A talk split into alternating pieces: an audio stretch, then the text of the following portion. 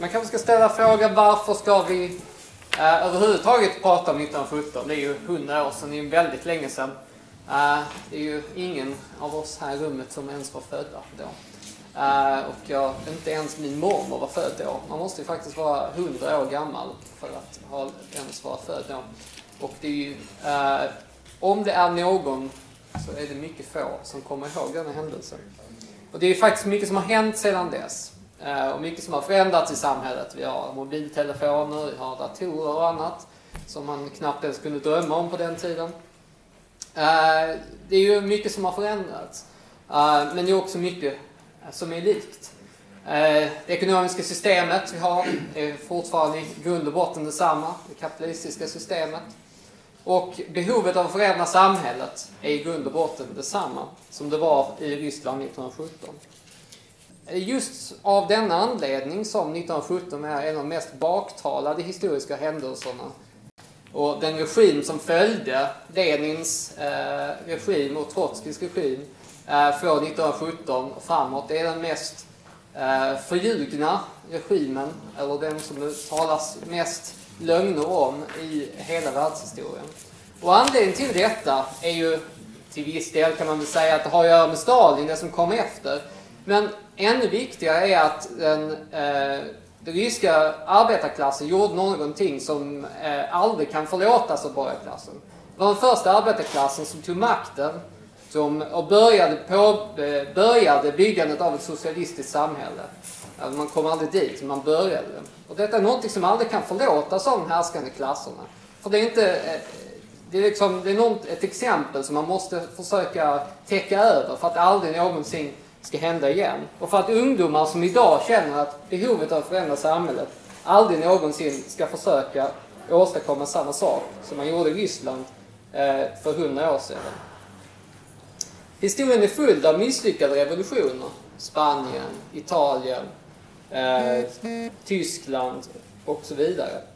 Men det är mycket få eh, och det är just därför som man försöker dölja den som faktiskt lyckades och försöka täcka upp det som gjorde rätt och, det som, eh, och hur man lyckades vinna över eh, borgarklassen. Men det är också av samma anledning som ungdomar idag söker sig till och vill veta mer om den ryska revolutionen. Försöker, försöka lära sig mer av den just för att kunna förstå för kunna, hur man faktiskt kan förändra samhället. Och det är därför det fortfarande idag, hundra år senare, har attraktionskraft på de mest klassmedvetna arbetarna och ungdomarna. Um, och jag kommer, eh, i och med att det nu är hundra år sedan eh, februarirevolutionen, eller början på den ryska revolutionen, så, kan man, så kommer jag fokusera på eh, just den händelse. Eh, det handlar egentligen om hela den ryska revolutionen, men jag kommer fokusera på just början av det.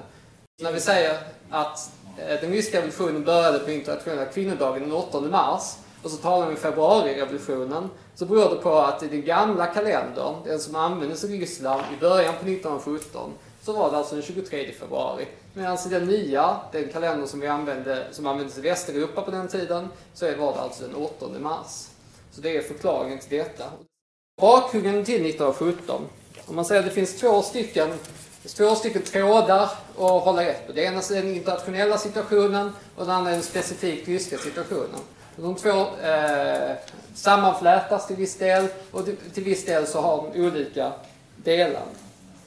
Eh, internationellt så, så växte kapitalismen oerhört starkt under 1800-talet. Eh, man eh, eh, utvecklade industrin oerhört mycket. Eh, fabrikerna, 1800-talet började hade man inte ångmaskiner ens en gång.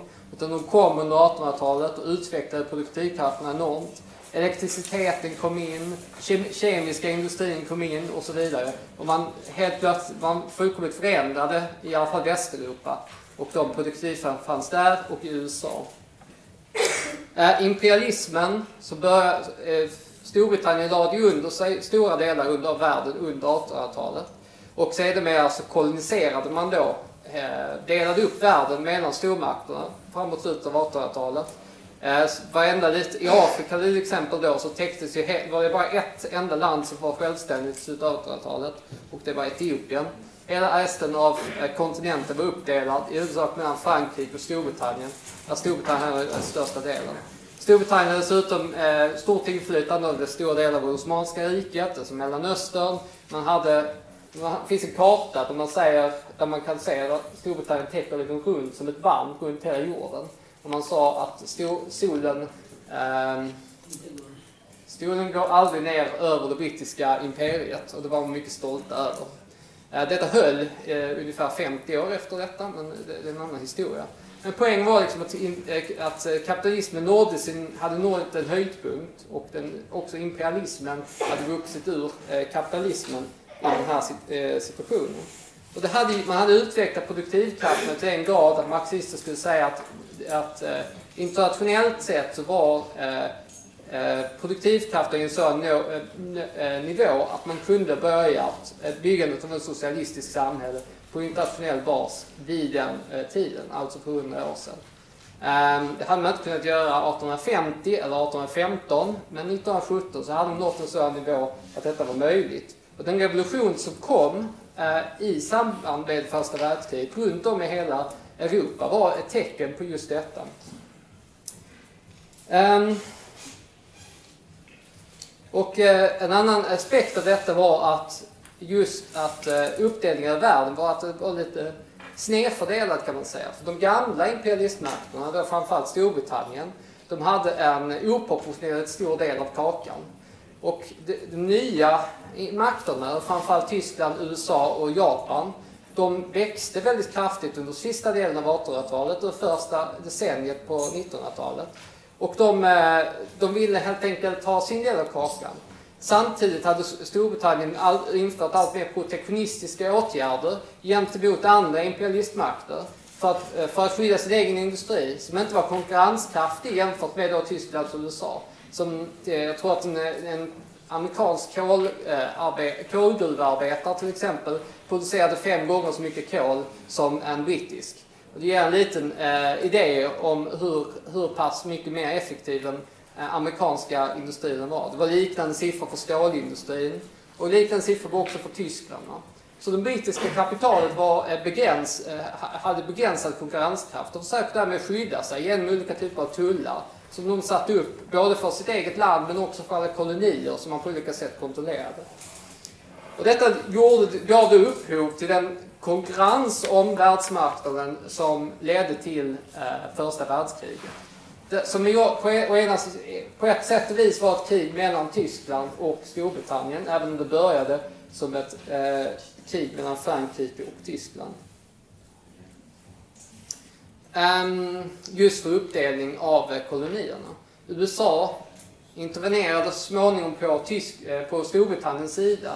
Men om man tittar sen på världshistorien så såg man hur, trots att USA och Storbritannien var på samma sida under hela perioden, så var det egentligen ett slags kallt krig som pågick mellan Storbritannien och USA och som sedan avslutades på Storbritanniens bekostnad med USA som vinnare och som eh, efter andra världskriget eh, dök upp som den främsta imperialistmakten.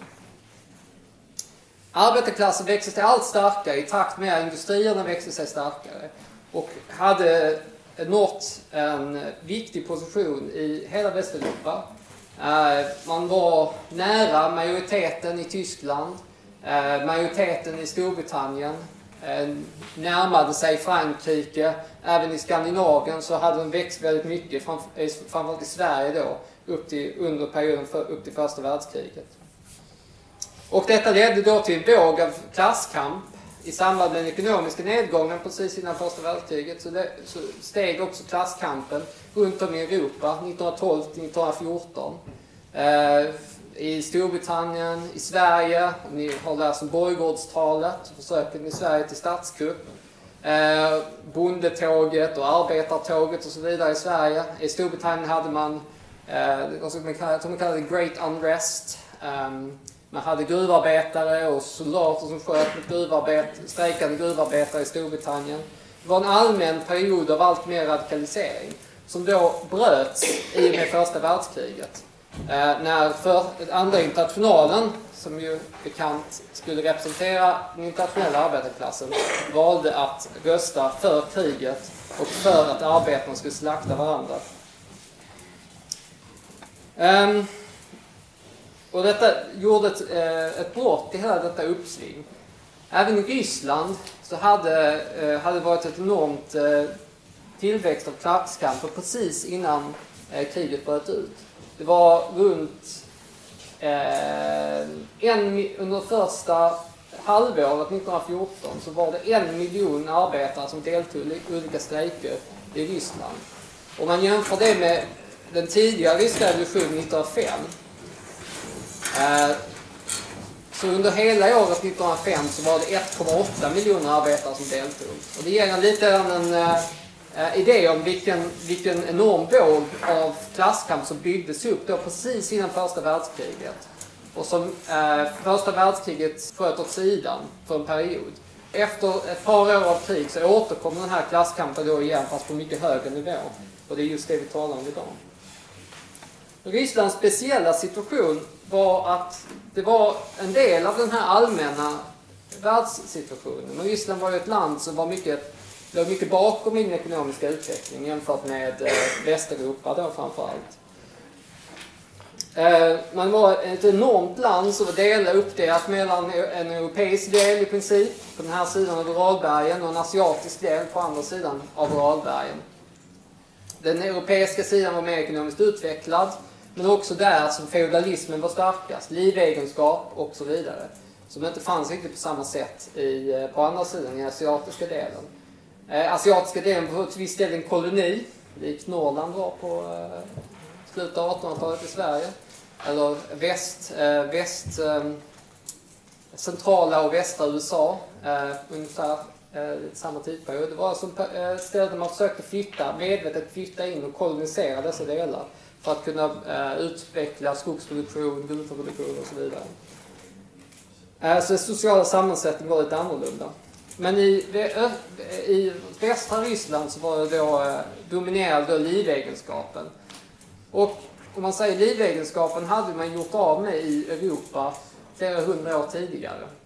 Så, eller 200 år tidigare om man ska säga. Eh, jag tror i Sverige i Sverige var den aldrig så stor, men det var nog under 1600-talet som man blev av med i Sverige. I Danmark var den lite längre, det var till början, slutet av eh, uh, 1700-talet. Nej, ja 1700-talet var lite längre.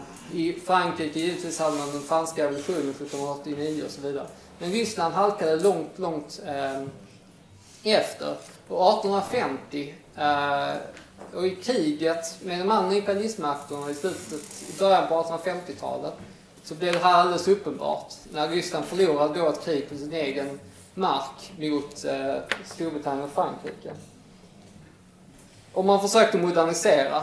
Man avskaffade livegenskapen på pappret, men i själva verket så var den egentligen kvar. I det att bönderna tvingades betala, eh, de fick marken, men de tvingades betala för den. Så de, en återbetalningsplan på 50 år byggdes, eh, lades fram och de fick dessutom den sämsta jorden. Och jordägarna, adeln, fick behålla den bästa jorden. En hel del land som allmänning och så vidare som tidigare hållits gemensamt mellan adel, och som jord som eh, de livegna bönderna hade kunnat bruka lämnades över till adeln också och kunde nu endast brukas mot avgift.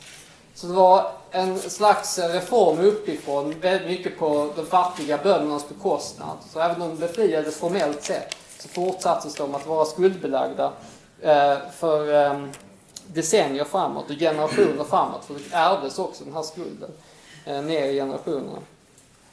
Så det byggde då upp en oerhörd eh, säga, motsättning, en ilska på landsbygden på ett sätt som inte fanns eh, i andra delar av Europa.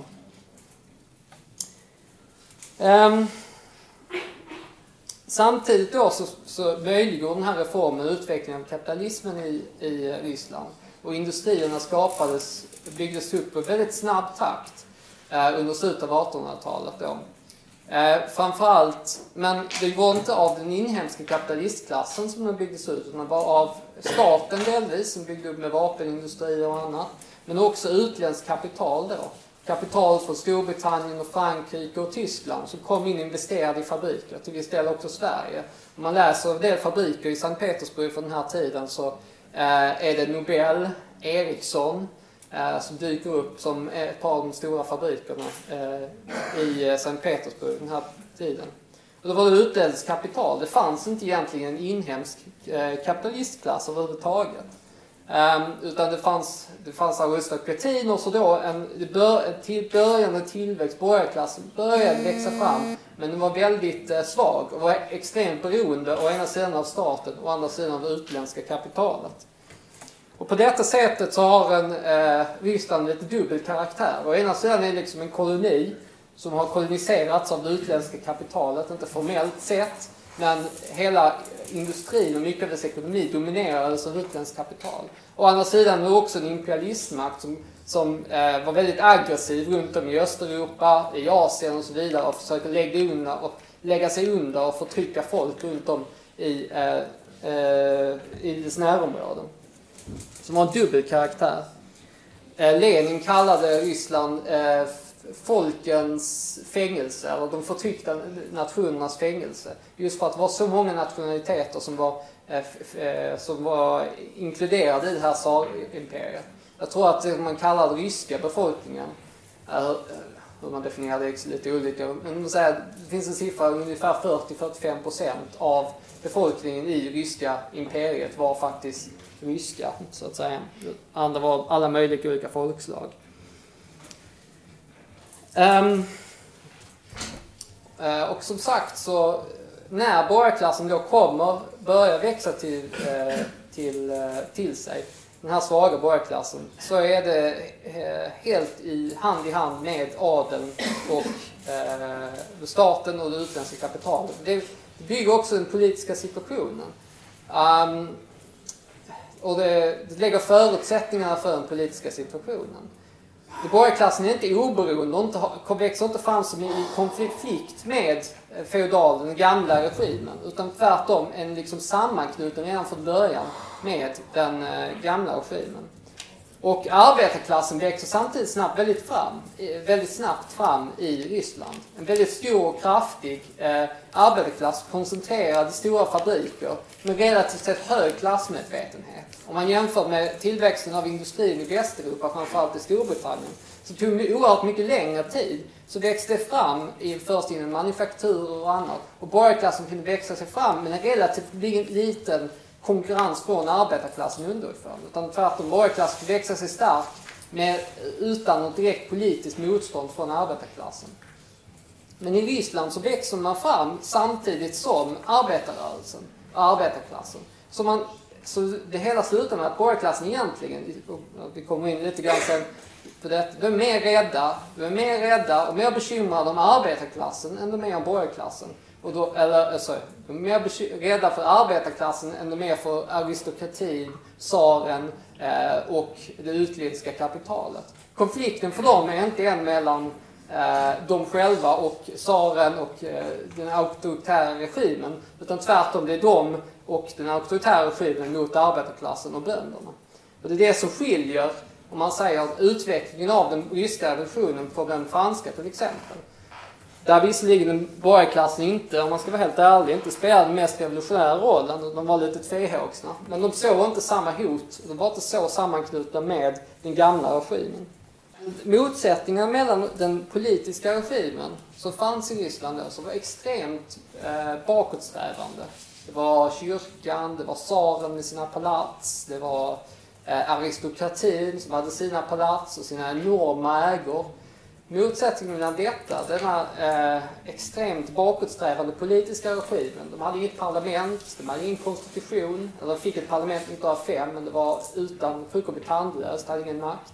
Man, eh, man kunde snacka liksom lite och rösta lite grann då och då men de hade ingen reell makt och dessutom var det oerhört ehm, eh, de valdes på ett oerhört snedvridet sätt så att eh, aristokratin och eh, eh Eh, fick en väldigt, väldigt övervikt i parlamentet och bönder och arbetare fick väldigt lite.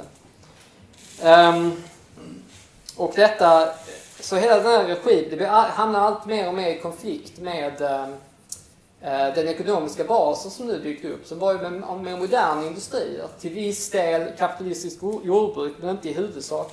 Utan det var huvudsak de moderna industrierna som växte fram med den moderna arbetarklassen och som krävde då ett, eh, ett politiskt gensvar i eh, stat och i demokratisk representation, representation, med demokratiska krav och så vidare. Även bönderna på landsbygden det blir alltid en motsättning å andra sidan den ekonomiska möjligheterna för modernt ekonomiskt, jord, eh, ekonomiskt kapitalistiskt jordbruk och den, de jord, eh, för, eh, jordegendom, säg, egendomsfördelningen på landsbygden som var så oerhört små, små bönder som var så oerhört uppdelade och så oerhört beroende av eh, de stora jordägarna.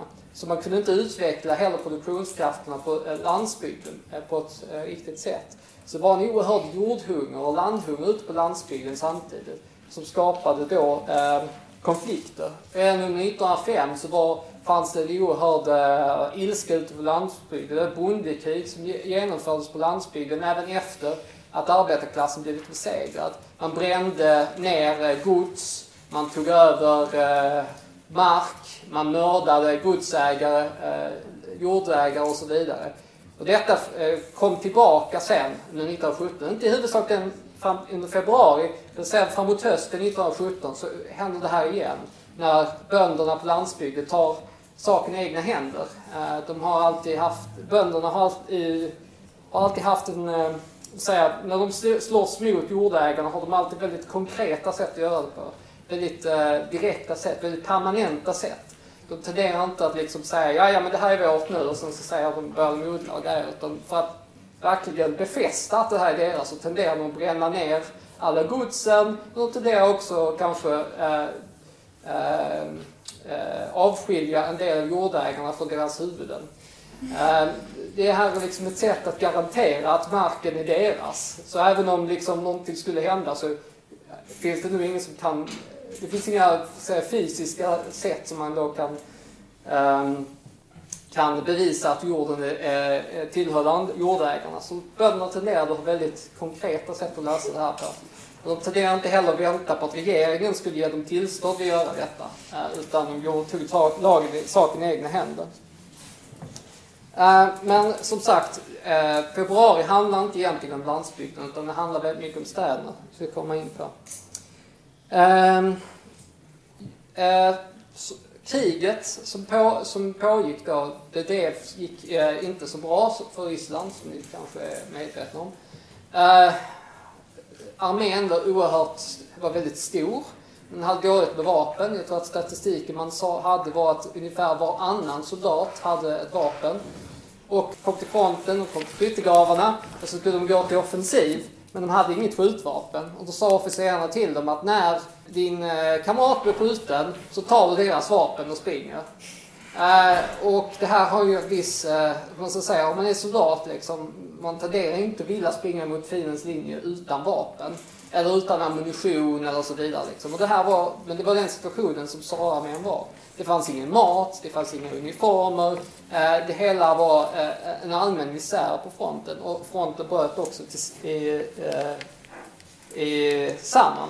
Om det var, fast det var stiltje på västfronten i första världskriget, mer eller mindre, men på östfronten så förlorade eh, Ryssland mer och mer mark. Och detta trots att eh, Österrike-Ungern, imperiet, brakade samman fullständigt och att Osmanska riket också brakade samman under den här perioden. Så de tyska allierade fullkomligt, eh, de regimerna bröt samman och trots det så lyckades Ryssland inte att eh, mota tillbaka tyskarna. Tyska armén var eh, på en helt annan nivå. Trots en mycket lägre numerär. Um, ehm, så det här skapade eh, också, utöver de ekonomiska problem som fanns för de fattiga i Ryssland, så skapade det här också eh, då en oerhörd ilska mot tsaren och mot regimen som hade åstadkommit, som, eh, som inte bara drog ut massa folk i krig, men nu också förlorade kriget och gav dem inte de eh, resurser som krävdes för att slåss i kriget. Så soldater var det oerhörd ilska som växte bland soldaterna över detta. Eh, under de krigsåren. Eh, samtidigt då så, så, rakade, så gick ekonomin allt sämre. Alla resurser som samlades för att kunna mobilisera till armén och allt mindre och mindre mat och eh, andra förnödenheter gick då till städerna eh, för, för den civila befolkningen. Så armén var det dåligt, men i, i städerna blev det ännu sämre. Liknande kan man säga innan den tyska revolutionen året senare. Att, eh, och, samt, och behovet av armén att använda järnvägar och även industrier gjorde att allt mer av den ekonomiska strukturen i, i, i Ryssland bröt samman och fungerar inte längre som den gjorde tidigare. Så i, framåt 1916 så börjar situationen bli akut. Eh, nöden i, mot slutet av 1916, det finns inget bröd, enorma brödköer. Eh, och eh, gång på gång så blir det upplopp i samband med de här brödköerna när det inte kommer brödet som väntas och så vidare. Man köar och det kommer inte. Ofta är det då kvinnorna som leder det här eftersom de inte är i armén och de jobbar inte i lika stor utsträckning som männen. Så det är ofta de som deltar i de här eh, upploppen då och striderna mot polisen under slutet av 1916. Eh, även sporadiska strejker börjar bryta ut nu och man sätter in eh, väldigt hårda motåtgärder. Det är direkt soldat, polis och till viss del militär som, eh, som används mot de strejkande i, i första eh, i första, som första åtgärd. Det finns ingen, eh, finns, inga eftergifter ges överhuvudtaget. Och detta leder då till en allt mer intensiv situation. Man ser mot slutet av 1916 ser regimen att någonting är på väg att hända och man gör upp planer för hur man ska eh, Eh, hantera ett eventuellt eh, uppror. Framförallt då i Sankt Petersburg, eller Petrograd som det hette på den tiden. Så man väntar sig egentligen den här revolutionen som är på väg. Eh, framförallt säkerhetstjänsten ser att den, eh, att den är på väg att komma. De ser det i alla sina rapporter. Eh, och man gör de förberedelser man kan. Man försöker flytta in lojala regementen till eh, eh, Sankt Petersburg. Man gör upp planer på hur man ska hantera upploppen och så vidare. Som man också följer till stor grad. Och det här intensifieras då i januari med mer strejker och sedan då i februari, framför, eh, februari och fram till mars. Och det är alltså flera olika, jag kommer inte in i detaljer, men det finns då flera olika händelser Den första månaden 1917 som visar på vad det är som är på väg.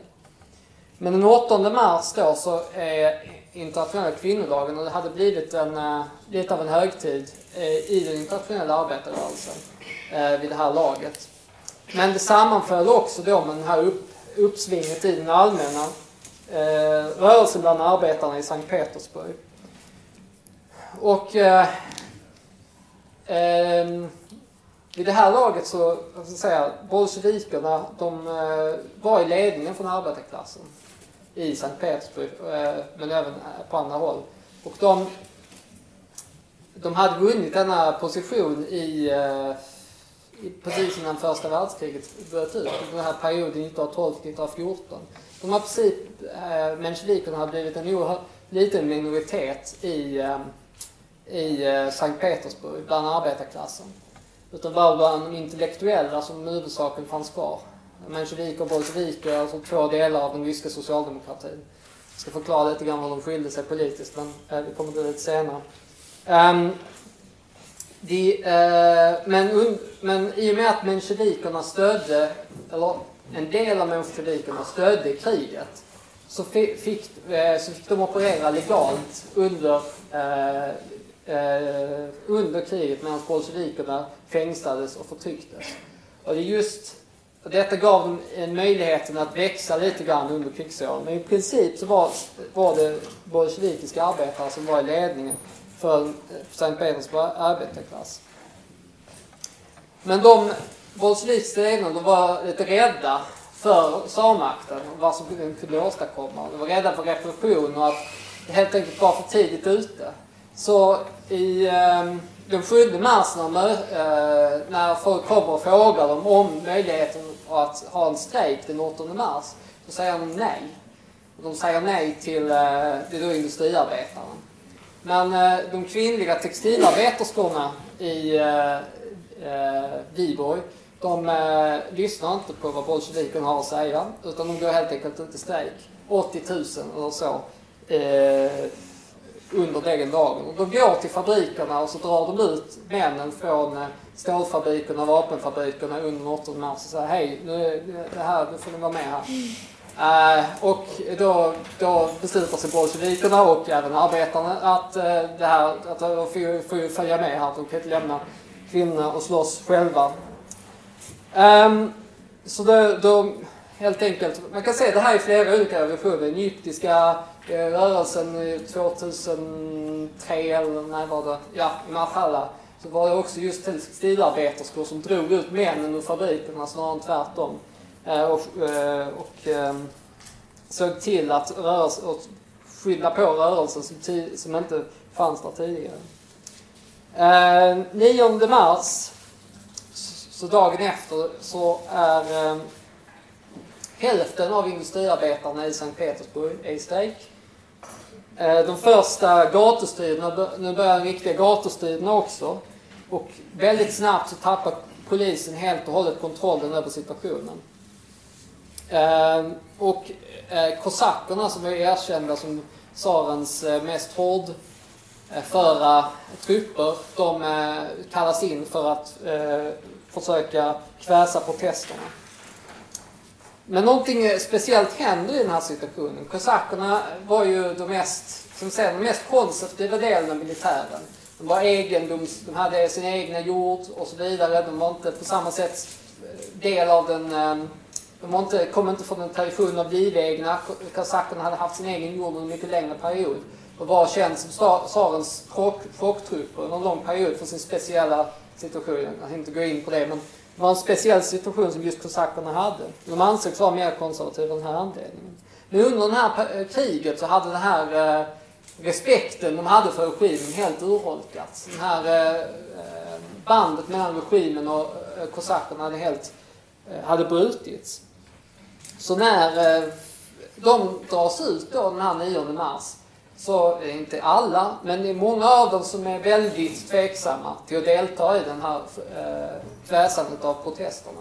Utan de dyker upp och då är det en incident då. När de kommer mot eh, linjerna så, så drar officerarna, han rider rakt in i arbetarleden Eh, och ser till sina trupper följa. Och det gör de, men de följer precis i en rak linje.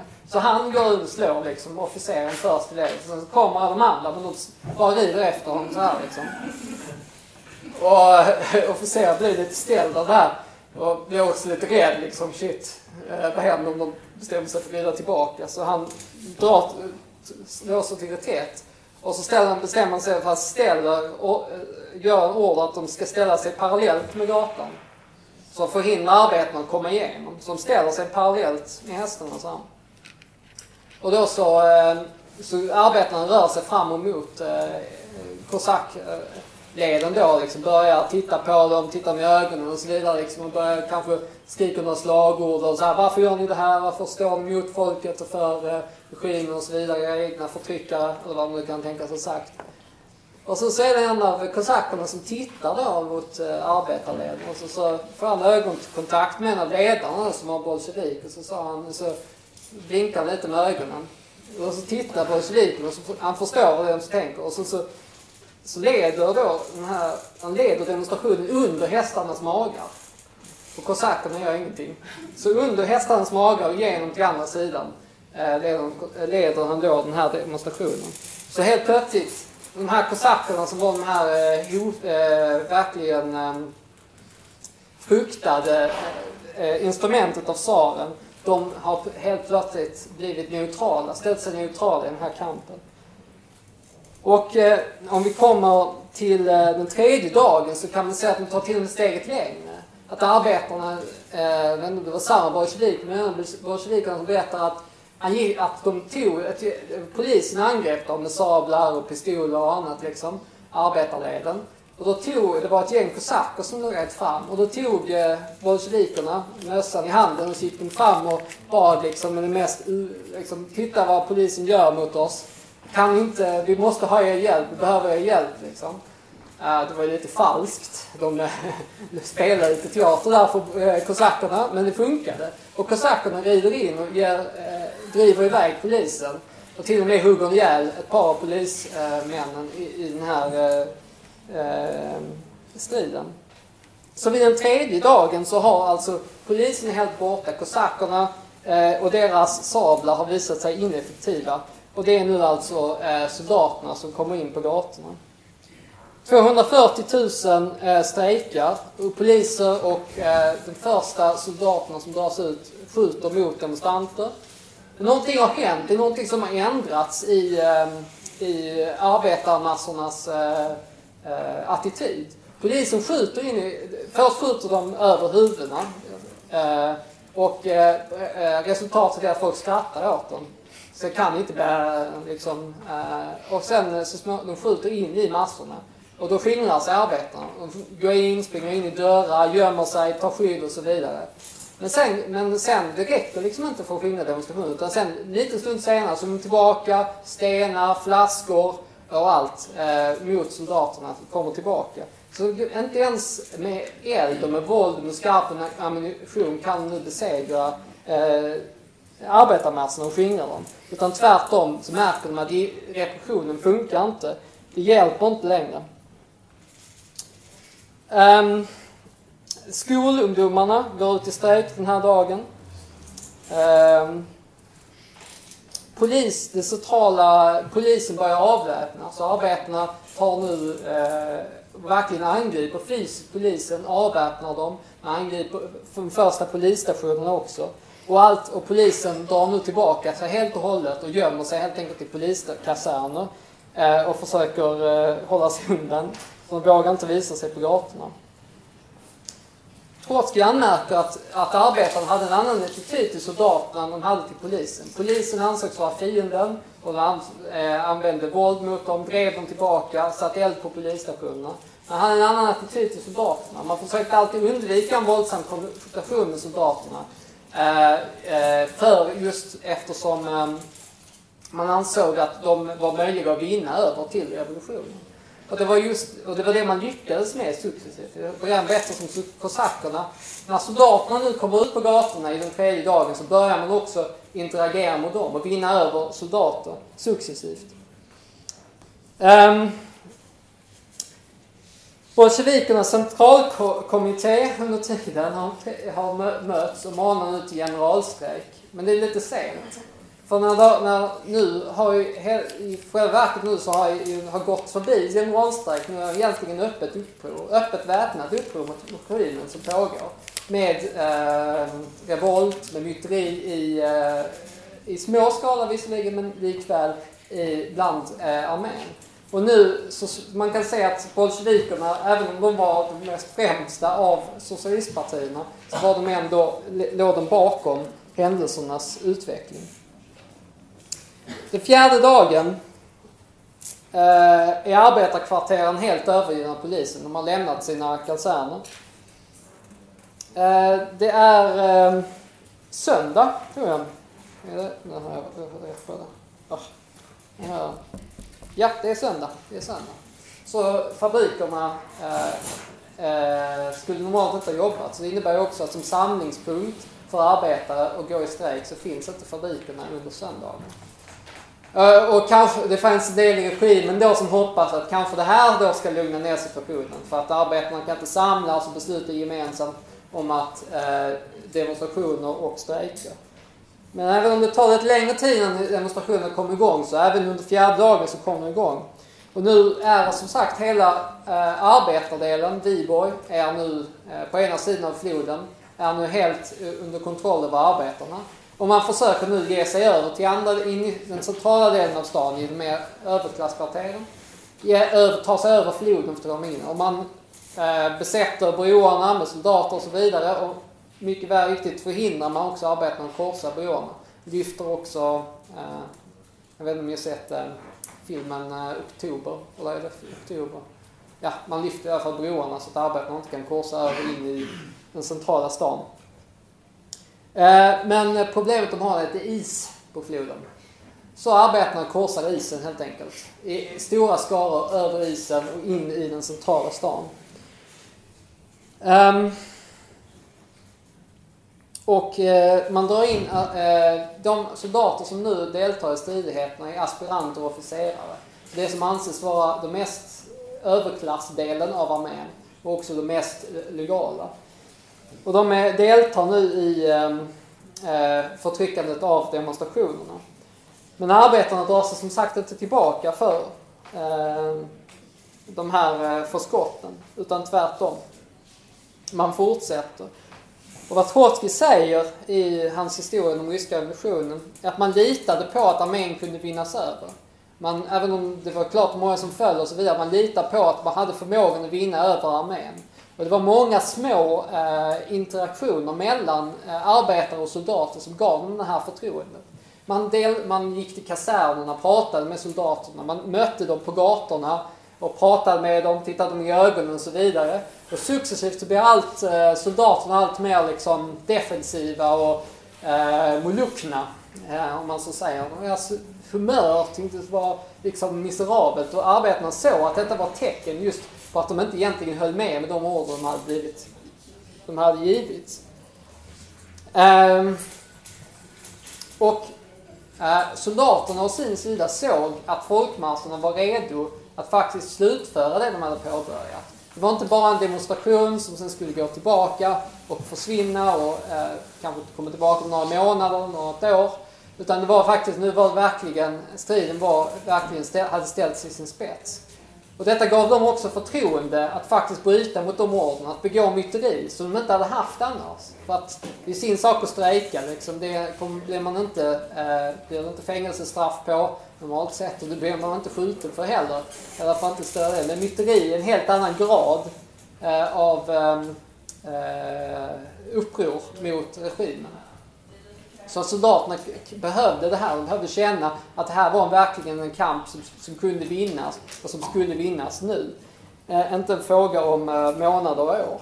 Och det gjorde eh, att de, gav, de fick eh, för, eh, eh, självförtroendet att själva agera i den här situationen.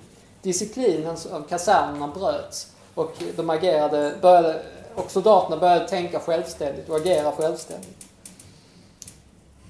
Eh, kvinnorna spelade en avgörande roll. De som ofta gick fram till soldaterna och diskuterade med dem, eh, argumenterade med dem eh, i, när de stod och bevakade olika ställen. Ehm, kampen avgjordes på gator och torg. Den här kampen om soldaternas hjärta var på gator och torg. Till viss del även i kaserner där arbetarna gick och pratade med ehm, soldaterna. Ehm, ledarna, bolsjevikernas ledare, återigen vacklar. De känner sig osäkra inför situationen som utvecklas. De kan se en oerhörda eh, rörelse som har börjat utvecklas. Och de börjar bli rädda för att det här kanske ska gå illa allting. Så de börjar återigen vackla och de diskuterar om de kanske ska dra tillbaka strejken och sluta strejka nu och så vidare. Eh, men eh, eh händelserna springer de återigen förbi. Och ehm, Eh, de första riktiga myterierna påbörjas i armén och det är Pavlovskij-regementet vars aspiranter har varit ute och förtryckt eh, soldaterna under dagen. Då, får, då går arbetarna och berättar det här för de andra soldaterna i kasernen. Då bestämmer sig de andra soldaterna, en, en helt gäng, eller ett regemente då, och beslutar sig att gå och hämta aspiranterna i staden för att ta dem tillbaka till kasernen för att de ska sluta delta i förtryckandet av eh, arbetarna. Så de marscherar ut med vapen, ett helt gäng av dem, in i stan för att hämta de här aspiranterna. Och på vägen tillbaka så drabbar de samman med en polisgrupp där de har ihjäl ett par poliser. De återvänder sen till, regiment, till kasernen och försöker då ta ut resten av regementet. Men någon har gömt alla vapen. Så de misslyckas. Och in kommer då eh, regementen från andra delar av stan för att eh, pacificera situationen. Man sätter Eh, eh, ledarna i fängelse. Men det här var en viktigt tecken på att eh, nu, nu håller på någonting börja hända. Nu håller den här armén fullkomligt på att bryta samman. Och morgonen den 13 mars så återvänder eh, arbetarna till fabrikerna och återigen beslutar man sig för att gå i strejk. Oavsett vilka tvehågsenheter som kunde funnits i den bolsjevikiska ledningen. Tanken är att om vi förenar oss, det är det liksom är som en genomgående tanke mellan arbetare och soldater. Om vi förenar oss, om alla går samman samtidigt, så kan vi få hela regimen att falla. Um, det första regementet uh, som uh, marscherar ut är uh, Wolinski under denna dagen i Wolinski-regementet som beordrade av att deras, uh, deras alltså aspiranter återigen blev beordrade att gå ut och uh, skjuta mot demonstranter och de bestämmer sig då istället för att, eh, ja, det verkar som att officeraren begår någon slags, eh, han dör helt enkelt eh, som är jätteordnad. Han dör. Eh, det är oklart om han skjuts eller om han begår självmord. Uh, men han är död i alla fall. Uh, och sedan tar de ut, uh, och det här är givetvis Eh, uh, myteri av högsta grad. Så är, man kan inte stanna där utan man måste då fortsätta. Man kan, när man har gjort det så måste man fortsätta. Så då hela regementet tar då uh, saken i egna händer, man får ut. Man går till de närliggande regementena som är pres Preobrachenski. Som var samma regemente för övrigt som hade förtryckt, eh, eh, som hade deltagit i förtryckandet av den andra myteriet dagen innan. Och de kommer nu ut tillsammans med Litovski-regementet. Och de eh, marscherar in i staden och bland annat då så ödelägger de den politiska polisens högkvarter. Och eh, de börjar diskutera då med arbetarna i Viborg. Och de lägger upp en plan för att ta över staden. Eh, och det genomförs. Eh, polis, vi säger, har vi lite, jag hinner inte med så mycket här, mycket, men ehm, polisen då, eller vad ska man säga, Eh, regementen då som skickas från arméns högkvarter in och eh, för att försöka pacificera situationen. De tenderar bara att försvinna utan ett spår. Vad, vad som egentligen händer med dem, det finns inte. Men eh, de konstaterar på högkvarterets sida, och det finns ju papper liksom, vittnesmål på det här, att de bara skickar iväg regemente efter regemente in i staden och varje regemente bara försvann. Det hörde aldrig av dem igen. Och det var de helt enkelt som upplöstes vid den här allmänna upprorskänslan och bara deltog, eh, anslöt sig till upproret efter att ha blivit inskickade för att kväsa det. Och det här leder då till en situation, det kommer en militär, eh, ett, utifrån så kommer då eh, eh Sankt, den heliga George regemente eller vad de hette. Nej, eh, eh, bataljon var det va? Ja, och de kommer då ska eh, utanför staden och ska då in och försöka förtrycka, eh, hjälpa till och kväsa upproret. Och han, deras eh, eh, kommandant han skickar då en eh, telegram till stadens befälhavare för att försöka få reda på hur situationen är. Jag ska bara ge ett exempel på svaren. Ehm, hur många trupper håller sig i styr och hur många uppför sig illa? Översättningen är inte utmärkt. Ja. Och då svarar kommendanten i staden. Jag har till mitt förfogande i amiralitetsbyggnaden fyra kompanier från livvakten, fem skvadroner för kavalleri och kosacker och två batterier artilleri. Resten av trupperna har gått över till revolutionärerna eller håller sig genom neutrala genom överenskommelse med dem. Soldater strövar omkring i staden ensamma eller i skaror och avväpnar officerare. Vilka järnvägsstationer är bevakade? Alla stationer är i händerna på revolutionärerna och strängt bevakade av dem. I vilka delar av staden upprätthålls ordningen? Hela staden är i händerna på revolutionärerna, telefonerna fungerar inte och det finns ingen förbindelse mellan olika delar av staden. Vilka myndigheter styr olika delar av staden? Jag kan inte besvara denna fråga. Fungerar alla ministerier tillfredsställande? Minister ministrarna har arresterats av revolutionärerna. Vilka polisstyrkor står för ögonblicket till förfogande? Inga alls. Vilka av krigsdepartementets tekniska förnödenheter står under er kontroll? Jag har inga. Hur stor kvantitet proviant står till förfogande? Han är väldigt, eh, ska man säga, väldigt eh, noggrann i, sin, i sitt svar. Han säger, det finns ingen proviant som står till mitt förfogande. Den 5 februari fanns i staden 5 600 000 eh, pund, eller det är siktmjöl i lager. Ja, i alla fall, ni, ni förstår lite grann eh, poängen här. Och eh, den här kommendanten som kommer utifrån staden, han be, bestämmer sig då för att det är lika bra att åka tillbaka igen. Han skriver till tsaren och säger någonting i samma stil. Um, och det var just det här som eh, februarirevolutionen eh, försiggick. Under loppet av fem dagar så har man alltså tagit över hela Sankt Petersburg. Från den första strejken av textilarbeterskor den 8 mars till den 13 mars när regimen har fullkomligt eh, krackelerat och fallit samman. Um, om man drar några slutsatser de sista tio minuterna här. Jaha, det är mycket man kan säga. Ni borde definitivt läsa den här boken, Ryska revolutionens historia. Det är verkligen en, eh, en, en full av underbara exempel på vad som hände. Um, en av de sakerna som man eh, kan notera är ju att det här var en revolution som inträffade och genomfördes i huvudsak i Sankt Petersburg. Visst, det är saker som hände i andra delar av landet, men i princip så de här fem dagarna var det som avgjorde revolutionens eh, framtid. Eh, och det är ju, om man säger formalistisk så kan man ju säga att ja men vad hade inte de andra delarna av landet någonting att säga? Kan inte de ha någon, har inte de någon åsikt i frågan? Och det är klart, på sätt och vis så hade de det. Det är att de, de, de del gjorde ju sitt passiva medgivande till revolutionen. Det är också någonting så här, om man, om man ska vara formalistisk så var ju revolutionen i sig fullkomligt olaglig. Det fanns ju ingen laglig grund för den här revolutionen. Utan man helt enkelt tog, tog lagen i sina egna händer. Man tog makten, eh, arbetarna och soldaterna i, i Sankt Petersburg tog den centrala makten och avsatte den regering som fanns och tsaren med det. Och hela regimen föll samman. Eh, det tog man, gjorde man på eget befog, men givetvis till eh, hela landets fördel. Och det här med huvudstaden spelar en central roll i många revolutioner. Man tänker på den franska revolutionen och händelserna i Paris, stormningen av Bastiljen och så vidare. Det här är en eh, återkommande fenomen.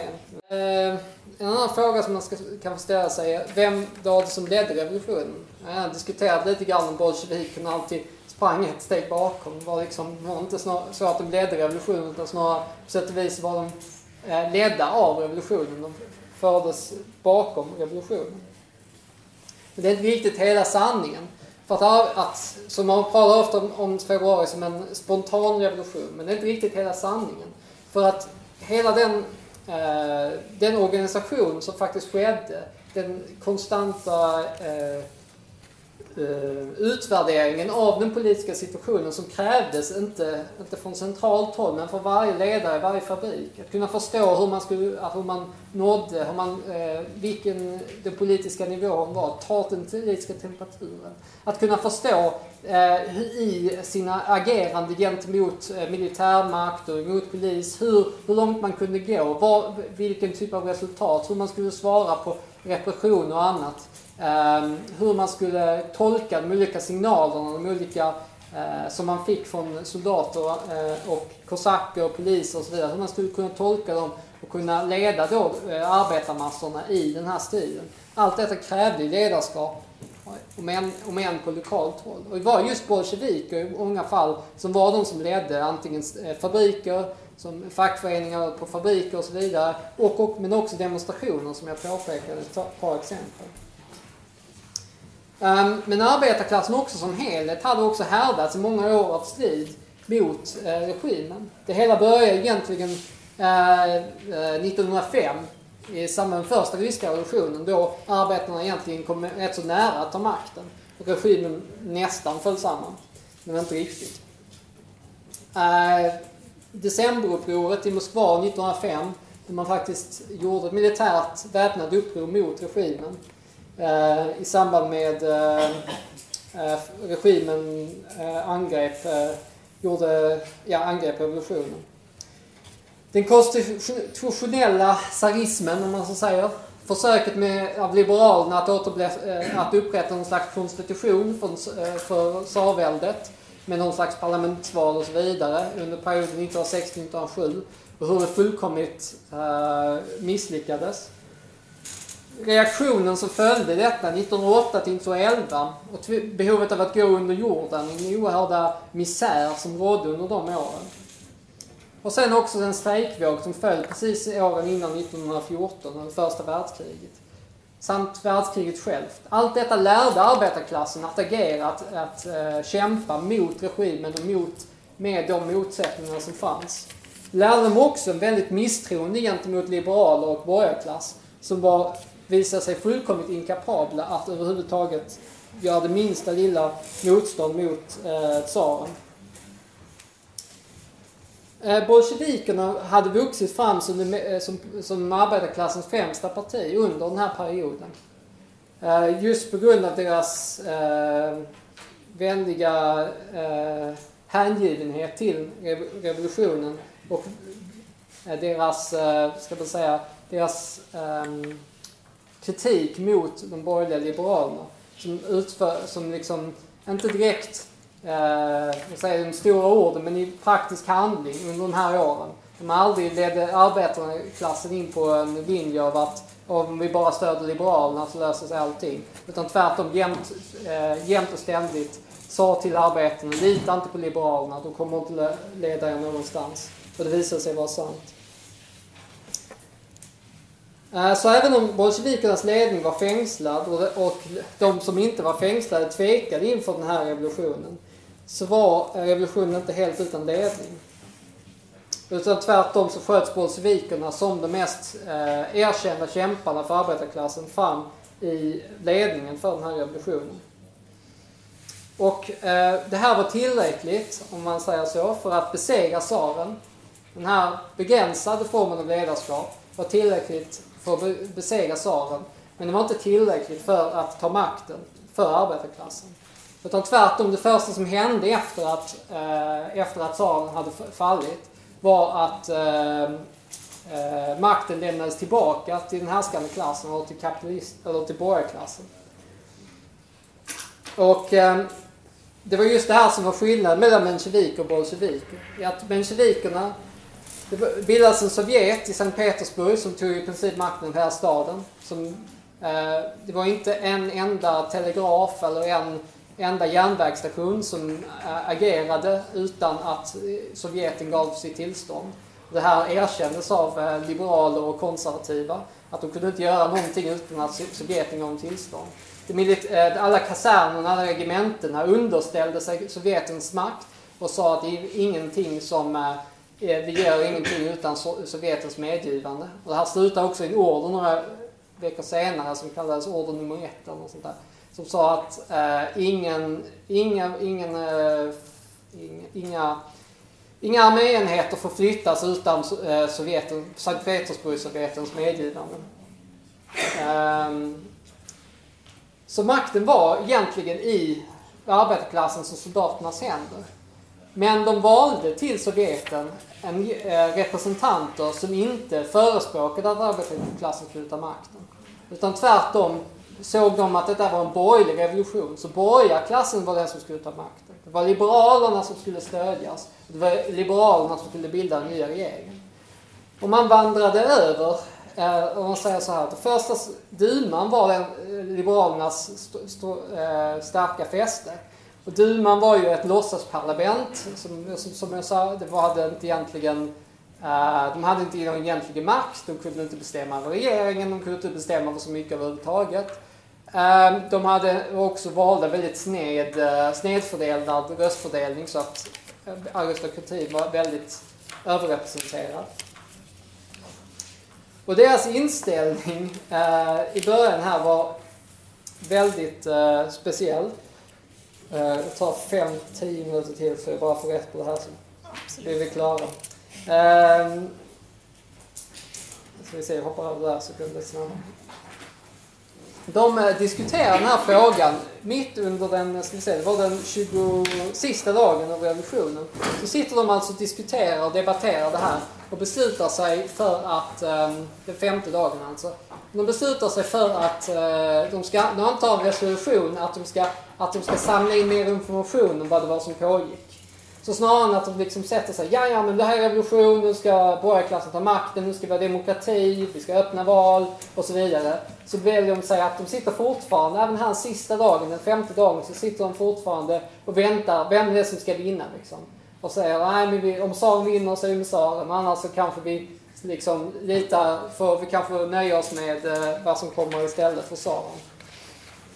Men minst när de sitter och diskuterar det här så strövar ett gäng soldater in De skjuter de verkar ha handgemäng med eh, vakterna och sedan så kommer ett helt gäng soldater in i eh, Tauripalatset.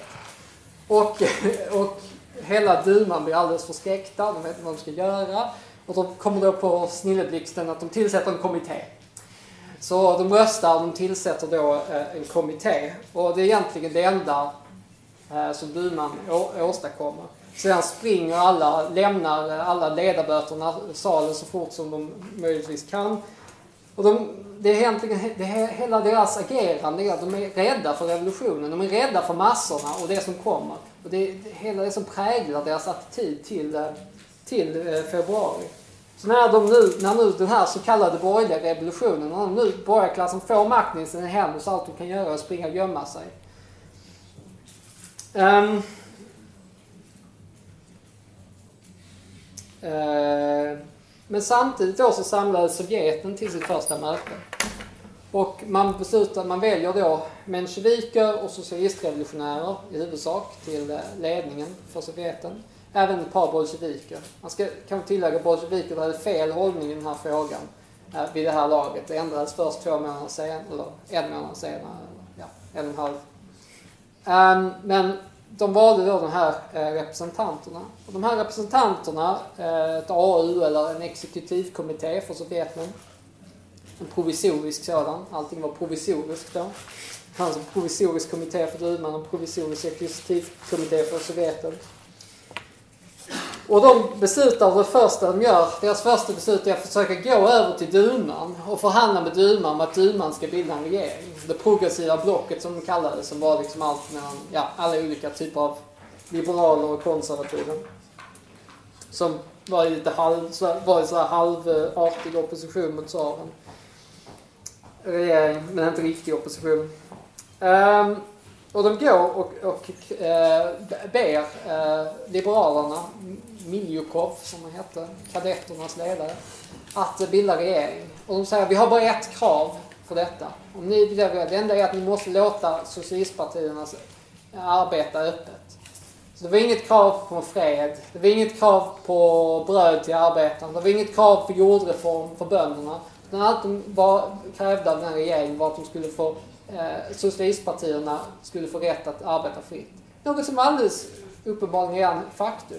Nu hade polismakten var förstörd. Det fanns ing, den gamla SAR-statsapparaten var helt förstörd. Eh, eller i alla fall för nuläget. Och de helt, det var ju alldeles, det fanns ingenting som hindrade socialistpartierna att arbeta öppet. Um, dessutom så var redan matkon, uh, uh, alla olika delar av statsapparaten till stor del ekonomin redan under kontroll av Sovjeten. Så vad den här regeringen skulle göra, det var lite oklart egentligen. Men man valde alltså att lämna över regeringsmakten, eller makten, eh, till Liberalerna. Och Liberalerna ville inte ha den. Eh, utan tvärtom hotade de då de här kompromissarna som de kallas, eller konsolidatorerna. De hotade dem att lämna över makten till dem. Och det var det, det värsta hotet de kunde göra. De hotade mensjevikerna om att de skulle få makten. Och mensjevikerna blev väldigt, väldigt eh, skrämda av detta. Alltså, nej, nej, nej, det här är en borgerlig revolution, ni måste ha makten. Uh, och det här var eh, uh, situationen som uppstod. Så det här är alltså, Liberalerna har inget stöd i samhället, de representerar ingenting. Borgarklassen är fullkomligt sammanflätad med uh, tsarregimen. Och ändå så vill mensjeviker och socialistrevolutionärer, alltså första handlingen att lämna över makten till eh, borgarklassen. Som inte egentligen finns. Och borgarklassen då försöker genast, de säger, de säger att vi börjar göra det på ett villkor. Det är att, att de ska ha en, en person från kungafamiljen. Måste vara där. Det måste finnas en, en, en monark kvar. Vi måste ha kvar en monark.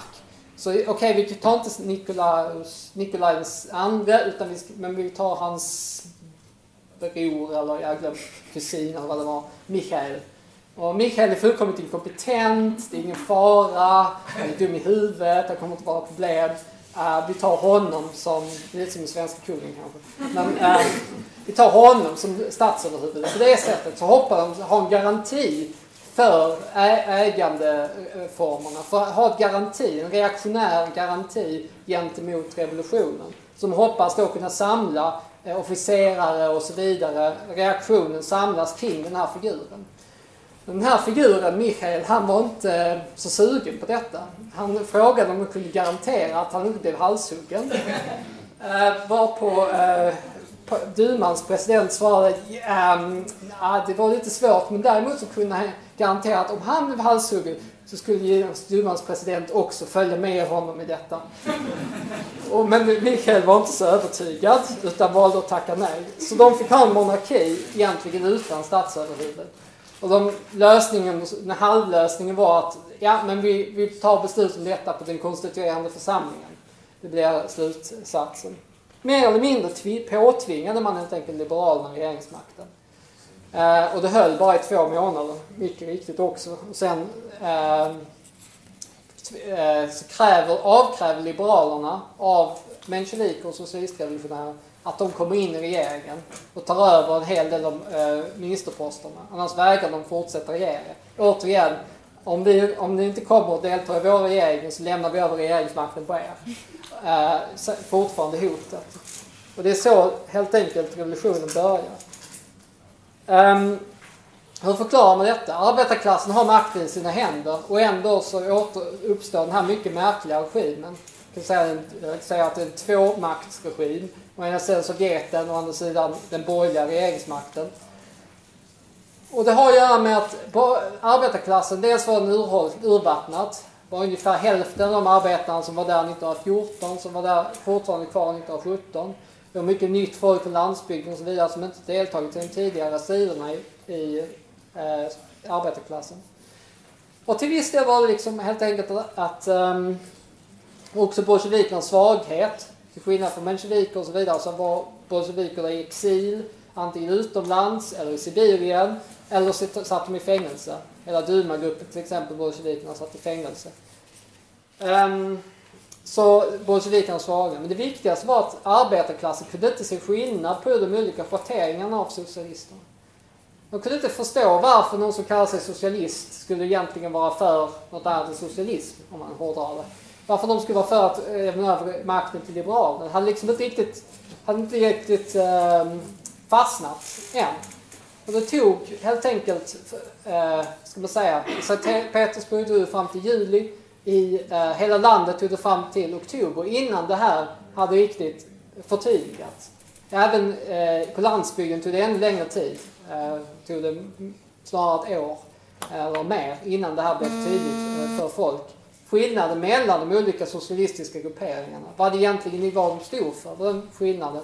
Och det var just eh, det som eh, de följande nio månaderna, eller eh, åtta så handlade om. Det var bolsjevikerna försökte tydligt förklara, framförallt då efter att Lenin kom tillbaka, jag hinner inte med det, men eh, bolsjevikerna förklarar, förklarar skillnaderna tålmodigt mellan deras program för revolutionen och mensjeviker och socialistrevolutionärer.